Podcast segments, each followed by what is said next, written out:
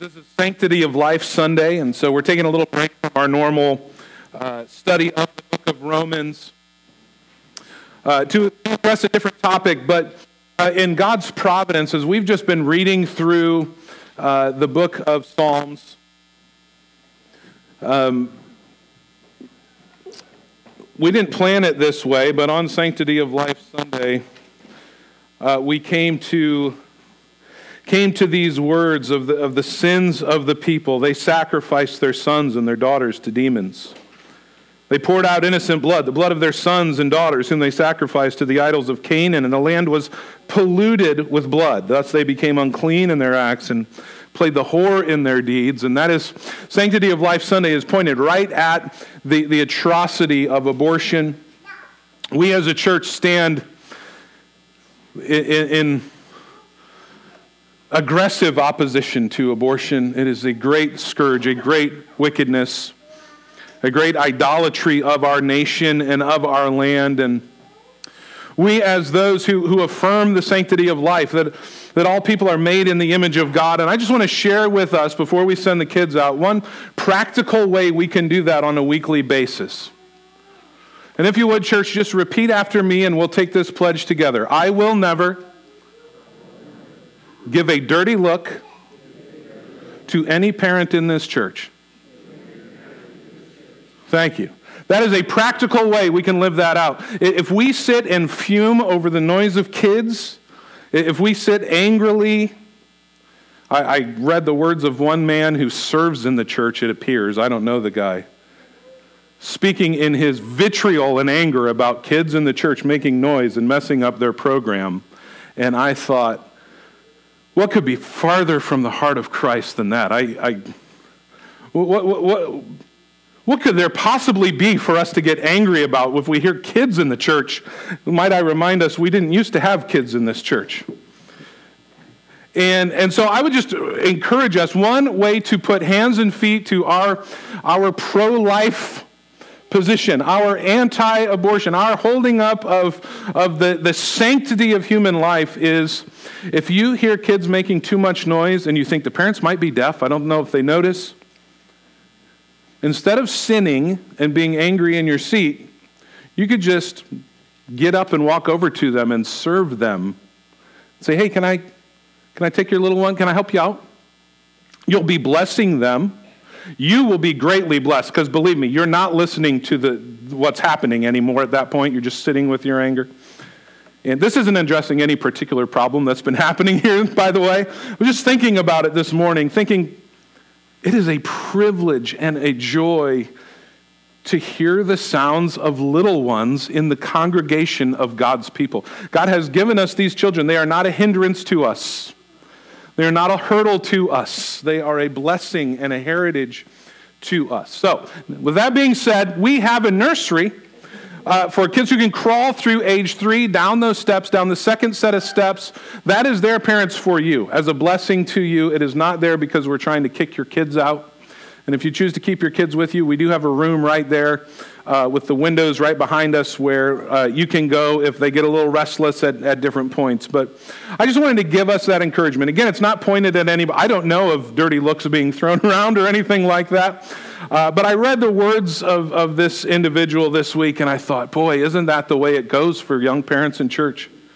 Who, who, what could be less welcoming than to come to the family of God for corporate worship and to be made to feel like you're a problem? or a burden. May it never be, Maple Grove, that we do that. Well, let's open our Bibles now to Isaiah chapter 3. Because it is Sanctity of Life Sunday, we are, are diverting, and providentially we read those words of the, the sin of the people, of sacrificing their children to idols. And it's not hard for us as we read that, particularly on this day, to think, boy, isn't that the sin of our nation? Let's stand together as we hear the word of the Lord. We're going to read all of Isaiah chapter 3. I trust our legs can take it. As we hear God's word, God's proclamation of judgment on Judah and Jerusalem. Hear the word of the Lord now from Isaiah chapter 3. For behold, the Lord God of hosts is taking away from Jerusalem and Judah support and supply, all support of bread, all the support of water, the mighty man and the soldier, the judge and the prophet, the diviner and the elder, the captain of fifty, the man of rank, the counselor, the skillful magician, the expert in charms. I will make boys their princes, and infants shall rule over them. The people will oppress one another, everyone his fellow, everyone his neighbor. The youth will be insolent to the elder, and the despised to the honorable. For man will take hold of his brother in, in the house of his father. Are, are there signs that we could look to to see that a wicked nation is being judged? If God were judging our nation, would we know it? How would we know it? Would we recognize those signs? We know that God has judged nations before because of their wickedness. He threw Adam and Eve out of paradise because of their sin. He judged the entire pre flood world because they turned themselves away from God and sinned exceedingly. God judged Sodom and Gomorrah because of their wicked deeds. He judged Egypt for their refusal to obey his commands. As we have just read in our passage today, he judged Israel for her rebellion. And all the nations throughout all of the centuries that God has judged have had this one thing in common. The people of the nations were convinced. The people of the nations had promised themselves that they had nothing to fear from God. Because the people did not fear God, because they did not fear his judgment, they rec- recklessly indulged themselves in whatever wanton, sinful pleasures and wickedness they saw fit. They did whatever they wanted to do. The people spoke and acted openly against God. They spoke and acted openly against the law of God, the good and pure law of God. And so, all of these previous nations, the people of these nations, blatantly invited God's judgment upon themselves. And so in Isaiah chapter 3, Isaiah not only prophesies that one day God will judge Jerusalem and Judah for their wickedness, but he also sets out for us the signs that this righteous judgment is taking place. And and the goal is so that when this judgment comes upon them, the faithful remnant of God will recognize what it is that's happening to them. In, in, Isaiah 3, Isaiah gives this judgment of the prophecy of the fall of Judah and Jerusalem, and it's about 200 plus years before that is actually going to take place. At that time, the backbone of the nation is going to be ripped from her all the princes, all the mighty men of valor, all the craftsmen, all the skilled workers, thousands of captives are going to be carried away into exile, into captivity. Verses 8 and 9, as we read, explain why God is going to bring this judgment on the Israelites. We read in verse 8 Jerusalem has stumbled, Judah has fallen because of their speech and their deeds are against the, the Lord, defying his glorious presence.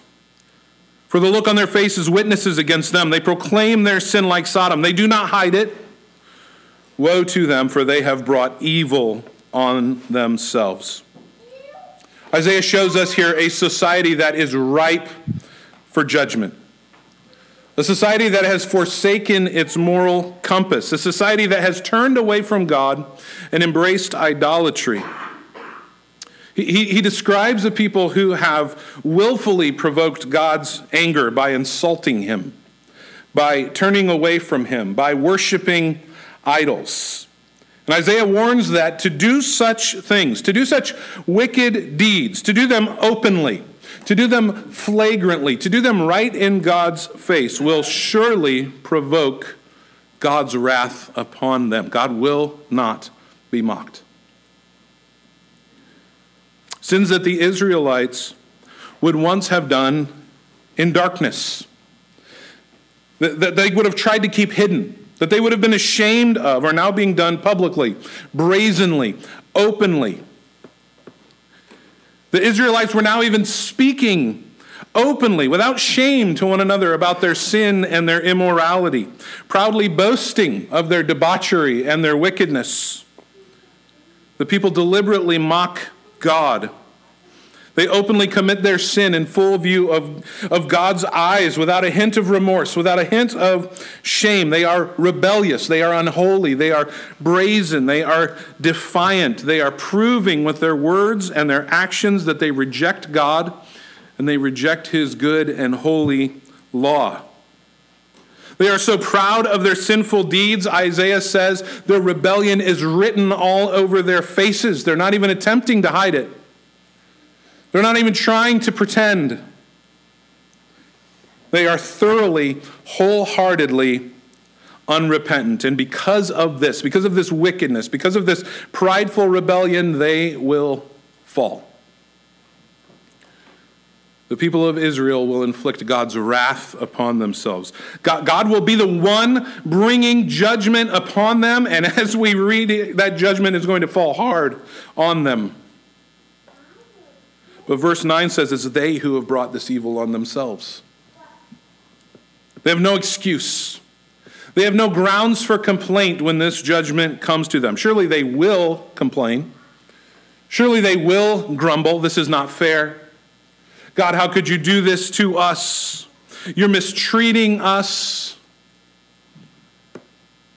But those complaints, those arguments will have no ground. This judgment is simply a paycheck, and they have earned it. Every penny, every ounce of judgment is well and truly earned. The fault lies 100% with themselves because they continually provoked God through their open rebellion and wickedness. And so, this judgment, this coming destruction from God is righteous. It is right. It's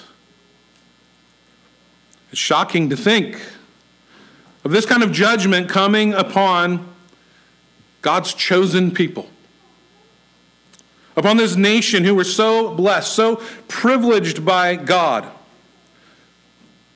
to think that they have now fallen so far that God says, Woe to you.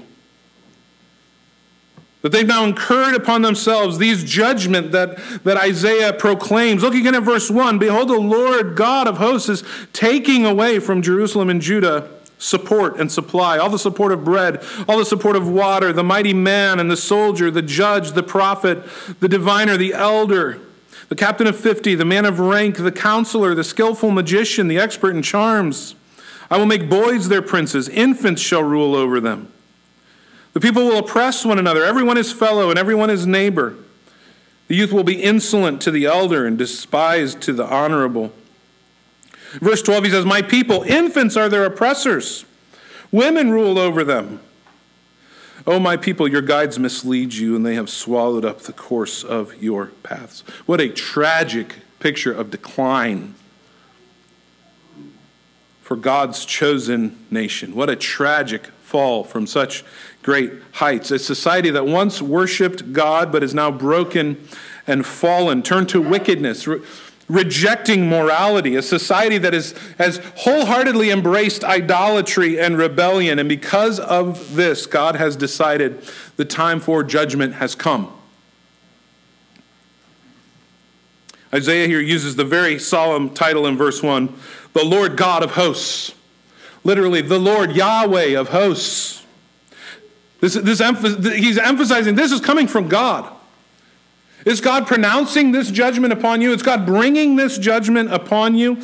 God Himself has, has set Himself against you because of your wickedness. Every support, every earthly security is going to be ripped away from them. The Lord of hosts will strip away their power and their provision.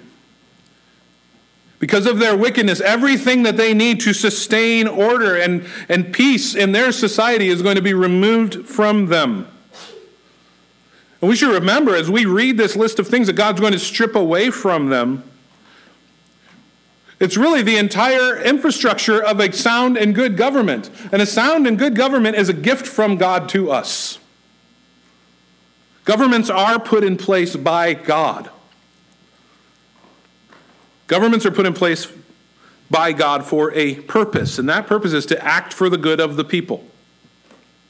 A well regulated nation is a glorious gift from God. Rightly ordered judges and soldiers and engineers and leaders are a beautiful gift as they work together to aid one another in the common goal of the good of the people. That is a beautiful, God ordained gift to us in His common grace. But when God is punishing a nation, he removes this harmony from its governmental leaders. He removes this, this right use of the government. Divine judgment begins when God removes good leadership. It says in verse 2 the mighty man, the soldier, the judge, the prophet, the diviner, the elder, all removed, all taken away. God's removal of good leadership from Jerusalem and Judah will leave them in a disastrous situation. A once wealthy and secure nation will find itself struck with poverty and fear. All of their wealth and comfort stripped away from them. Isaiah says the people will be without bread and water. It, he's painting this picture of, a, uh, of an ancient city being besieged by an outside army that has surrounded them and cut off all supply. There's no food coming in. We don't have bread to eat. We don't have water to drink. And the fact is, the people are being besieged. They're being besieged by God, which is a terrifying thought. God's going to cut off all your supply. God had given the nation good military leaders to protect them. But Isaiah shows us a military leadership that's going to be completely weakened. Their defensive might, their offensive might will be diminished. Their strength will be removed. God will make the military leaders soft and effeminate, unfit for war. Once proud traditions of bravery will be lost. Those holding the highest ranks will become just cowardly political appointees who can't do anything. The military force will be used not to protect the people, but to oppress the people. Skill and wisdom in government and leadership will be lost. Elders, people of distinction, those who have the ability to govern well will be removed and replaced with childish, unqualified people in their place.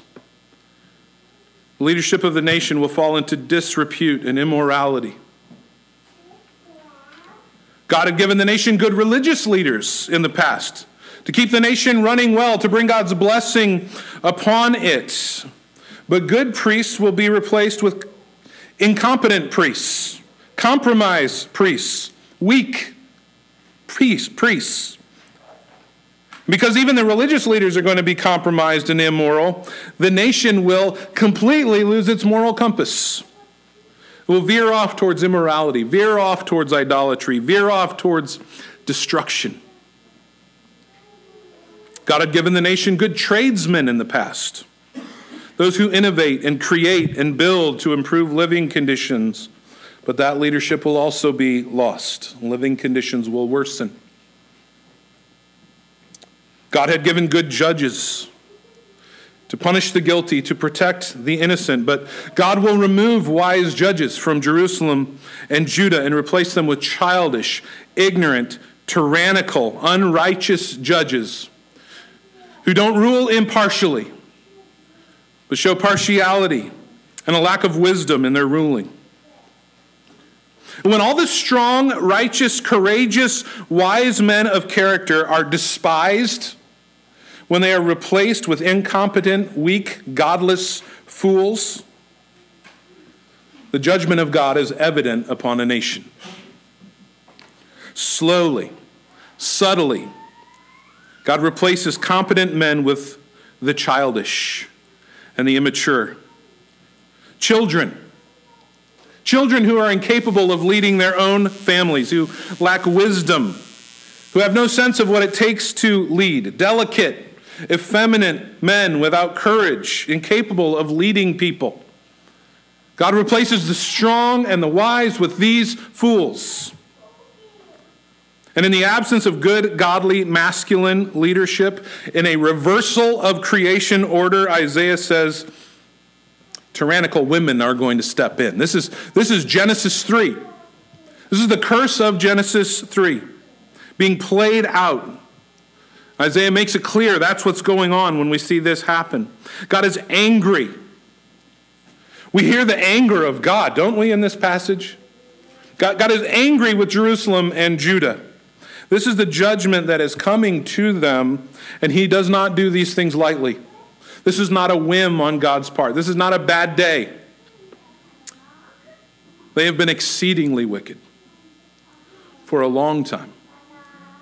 This is the just results of their wickedness, owed to them, deserved to them. God is slow to anger.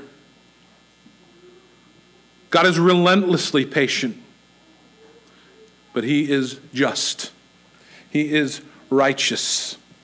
He is holy.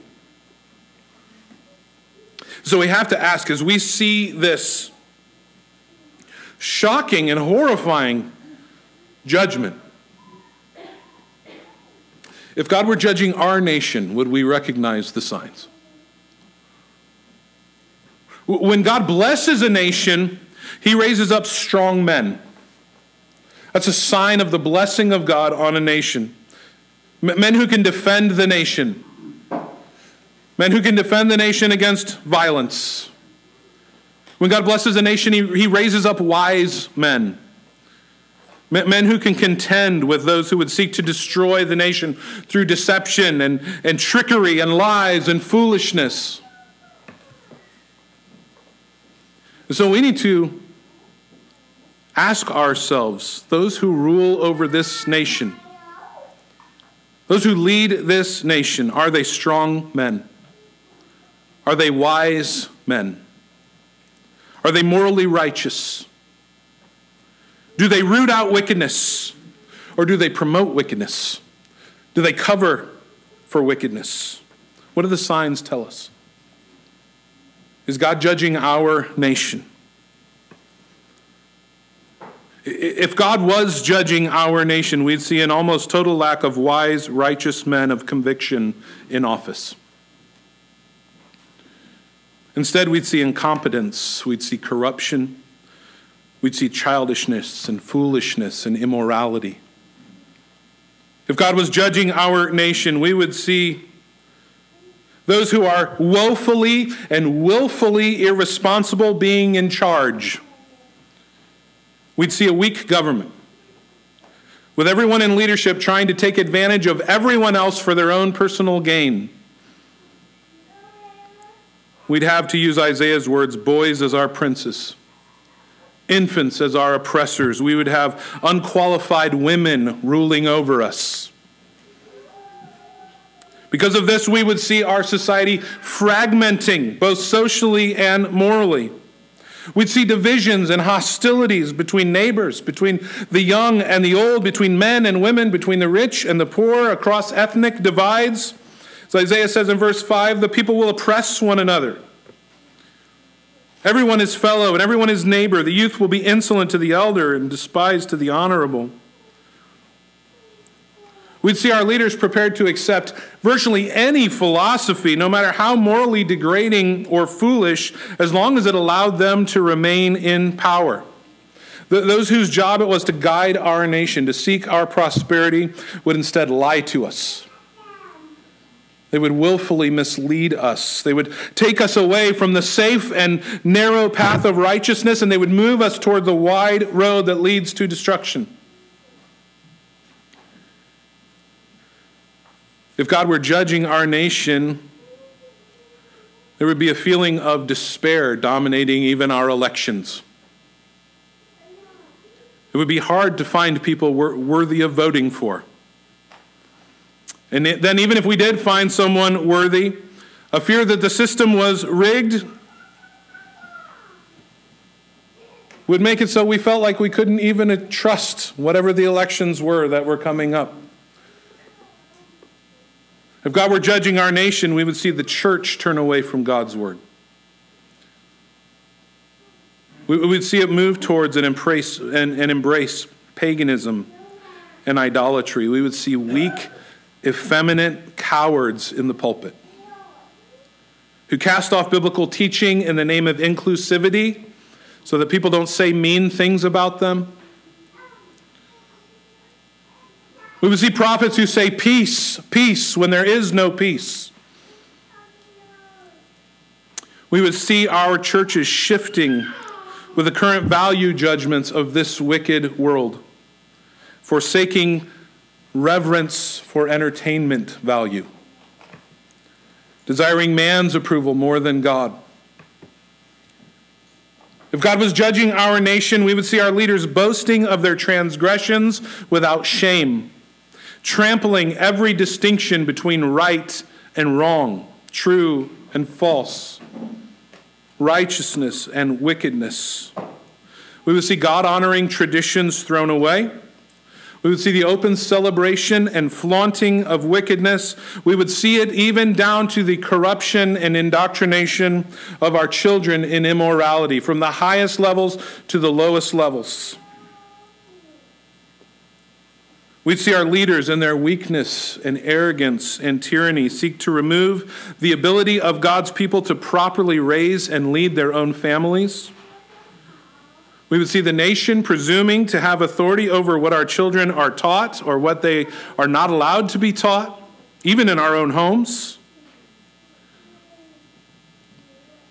We would see the dreams and imaginings of children taken on and accepted as revelations of wisdom that must be upheld, that must be obeyed. We know that God judges nations when they surrender to wickedness. So is God judging our nation? Is God judging our nation because our government accommodates, condones, provides for the slaughter of 70 million little boys and girls in the wombs of their mother and fights violently to defend that, to propagate that? To ensure that that continues. Just two weeks ago, just two weeks ago, over 200 of our representatives voted against providing care for babies who had already been born alive, but whose mothers wanted to murder them. It, it, it narrowly passed the House, this bill of protection for babies who had been born alive, who were sitting in the room right in front of us. Now, they're no, no more human than the child that has just been conceived in its mother's womb. But imagine the wickedness to look at the newborn in front of you and say, We must defend the right to murder this child. And it barely passed the House, this bill of protection for these babies. But here's the thing it really doesn't matter because our president and our Senate have vowed it will not pass with them.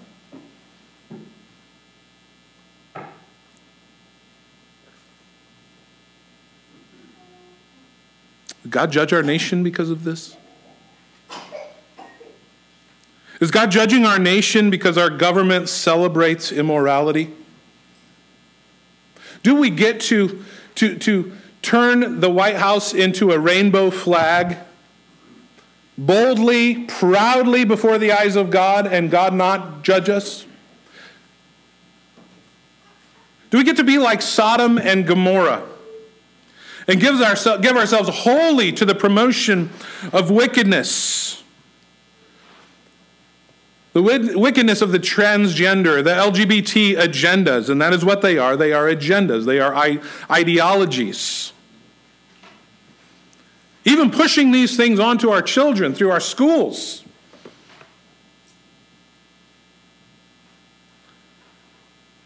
Is God judging our nation for these things? We must understand this, friends. The leaders of any nation are not there by chance.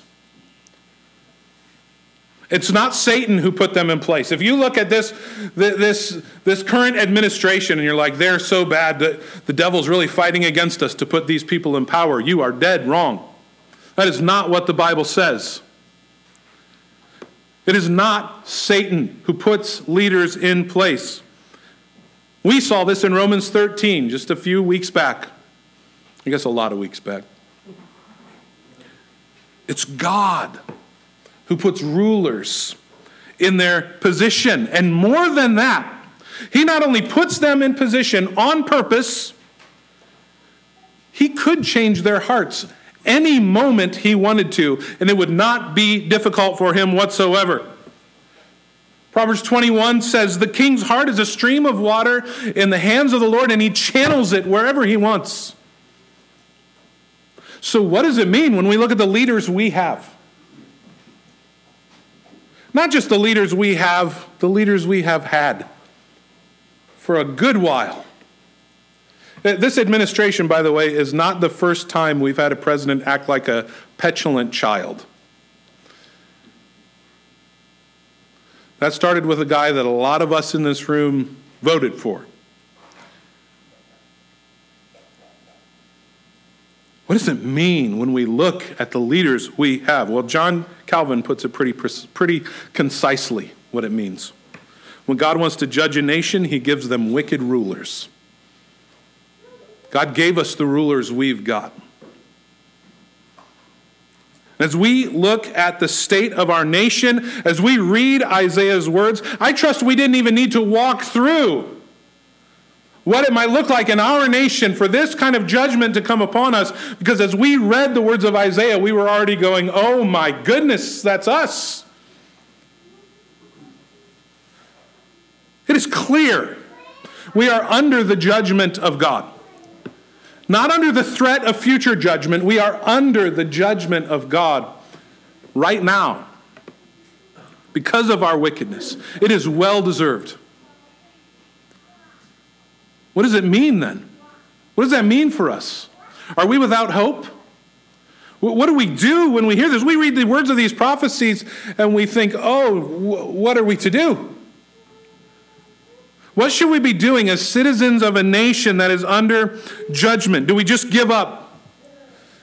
As the old saying goes, there's no need to polish the brass on a sinking ship. We just cloister ourselves behind the church walls and we hold on tight and we hope that this whole secret rapture thing left behind talks about is true. And we get zapped out. Is that our call? God forbid. God forbid that we would think that way. We are God's people. Acts 17 26 says, God has ordained the times and the places in which we live. Christian, God ordained that you would live right here, right now. So we are here right now for a purpose. We are here on purpose, and we are here for a purpose. And so let me just close by reminding us of another exceedingly wicked people. If we are under the judgment of God, nobody's ever deserved it any more than we do. This nation deserves the judgment and the wrath of God.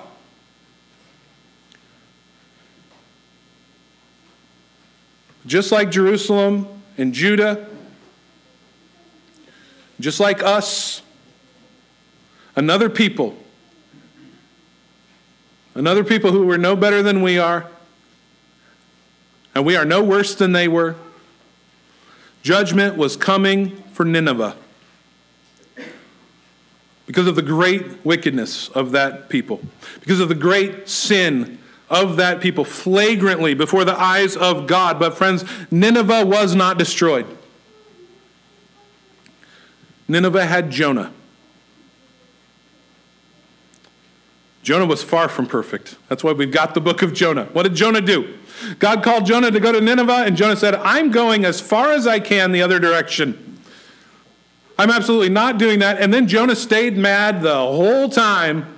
And when the people of Nineveh repented, and the book of Jonah closes with Jonah sitting angrily outside of the city, hoping that God might still rain down fire upon them, and his final words are, Yeah, I think I got a right to be mad about this. I knew you were slow to anger and that you'd forgive them.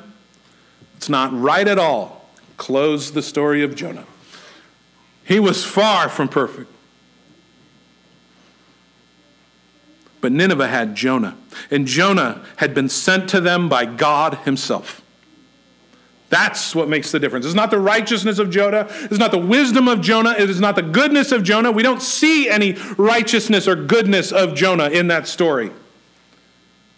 We see hypocrisy. We see cowardice. We see anger and bitterness, resentfulness, a complete lack of grace. That's what we see. But God had sent him. God brought him, most importantly, with a message. God brought him with the very words of God, and that made all the difference. Just like Nineveh had Jonah, brothers and sisters, our nation has us. This nation under judgment has us. Jerusalem and Judah had Isaiah. The land of Nod had Noah. Sodom and Gomorrah had Lot throughout history. God has always had a chosen remnant within a nation to proclaim his word, to warn that nation of coming judgment. And so, Christian, what ought we to do as we, we see our nation under judgment from God? We take heart. Because it is true that Judah and Jerusalem were destroyed, but Nineveh, which is every bit as wicked, was not. God may yet use us, his remnant, his people, to spare our nation in his mercy. God sent Jonah to preach to the people of Nineveh that they might hear the truth, that they might repent and be saved. And they heard and they repented and they were saved. And friends, God has given us a far better message than Jonah had. Jonah came to them with the word of God, and the word was, You got a couple days, and then God is going to kill you. And God used that message to grant to the people of Nineveh repentance and to relent in his judgment we have got the gospel of the Lord Jesus Christ. This gospel that Paul says in Romans 1 is the power of God for salvation to all who believe. Perhaps it is through our proclamation of God's word, of God's truth. Perhaps it is through our prayers. Perhaps it is through our tears. Perhaps it is through our love in action that God intends to save this nation. Perhaps we are this nation's ark, this nation's prophetic voice. Perhaps our witness, perhaps our Holy Spirit empowered faithfulness, perhaps our salt and light, our visible example will be used to open the eyes of the blind, to bring the Word of God to those who are perishing, and to rescue them.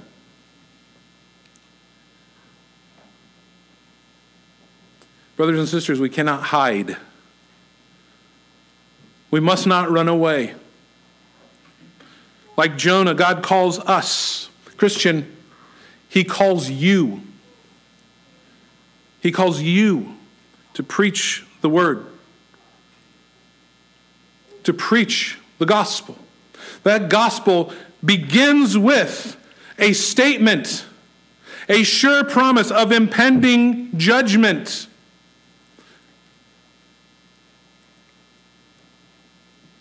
He calls you to preach his word, to stand for righteousness, to, to oppose the darkness of this wicked generation, and to point to the Lord Jesus Christ. That is our message. That is the gospel. The just judgment of God on sin and on sinners who are his enemies in their unrighteousness, and the glorious life, death, and resurrection and grace of the Lord Jesus Christ for all who believe. We must proclaim the whole counsel, the whole message of this gospel, and point to the Lord Jesus Christ, the only rescue. The solution to this is not it's not pulling ourselves up by our bootstraps. It's not doing better. It's not getting back to the old ways. It is the sinless life, the substitutionary death, the glorious resurrection, the sovereign lordship of Jesus Christ that is our only hope. As Paul Washer says, the judgment of God against this nation will not be turned by a more conservative president, but by the repentance of its people. But the opening of eyes, the, the changing of hearts, the giving of the gift of repentance, the, the giving of the gift of saving faith are the work only of God by His Holy Spirit. Only according to His all wise eternal purposes. It's not something we can manufacture, it's not something we can make happen. And we can rest in the fact that it's His work. What is our work? Well, what is our duty before the Lord? It is simply faithful obedience. Faithful obedience to this mission, to this calling that He has set before us. Take the gospel to a world that stands condemned. And here's what we know we don't know what will become of the United States of America. Every great empire before us has fallen. We too are capable of falling. If we do not turn, we surely will. But we do know this this mission this mission that we've been sent on by the Lord Jesus Christ will succeed. The nations will bow in obedience to Christ, just as Jesus said they would. Jesus Christ is Lord.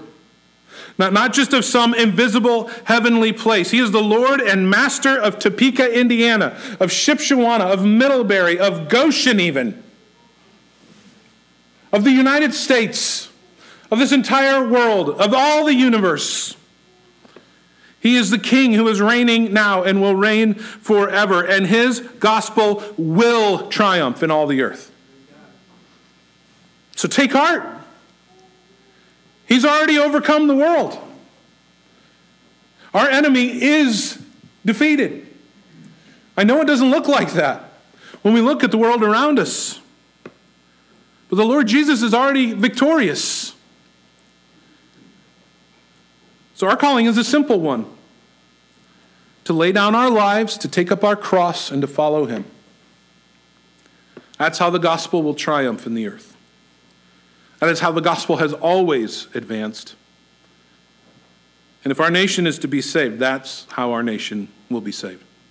May God grant to us the courage and the faithfulness of simple obedience to the call. Let's pray together. Almighty God, we do thank you for your word. Lord, even, even as we read this passage which frightens us, which causes us to shudder, even as we look at our own nation and we see the, the signs, the marks of a nation under judgment from you, just and deserved judgment, we plead to you on our nation's behalf that you would grant to us repentance. Grant to us repentance from this great atrocity the sacrificing of our sons and our daughters to idols, the murder of millions. Grant to, grant to us repentance from our celebration of immorality and unrighteousness, from our celebration of those sins which, which mark the, the heights of rebellion. Grant to us repentance. Grant to our nation to turn from this wickedness and to turn to you. Grant to our leaders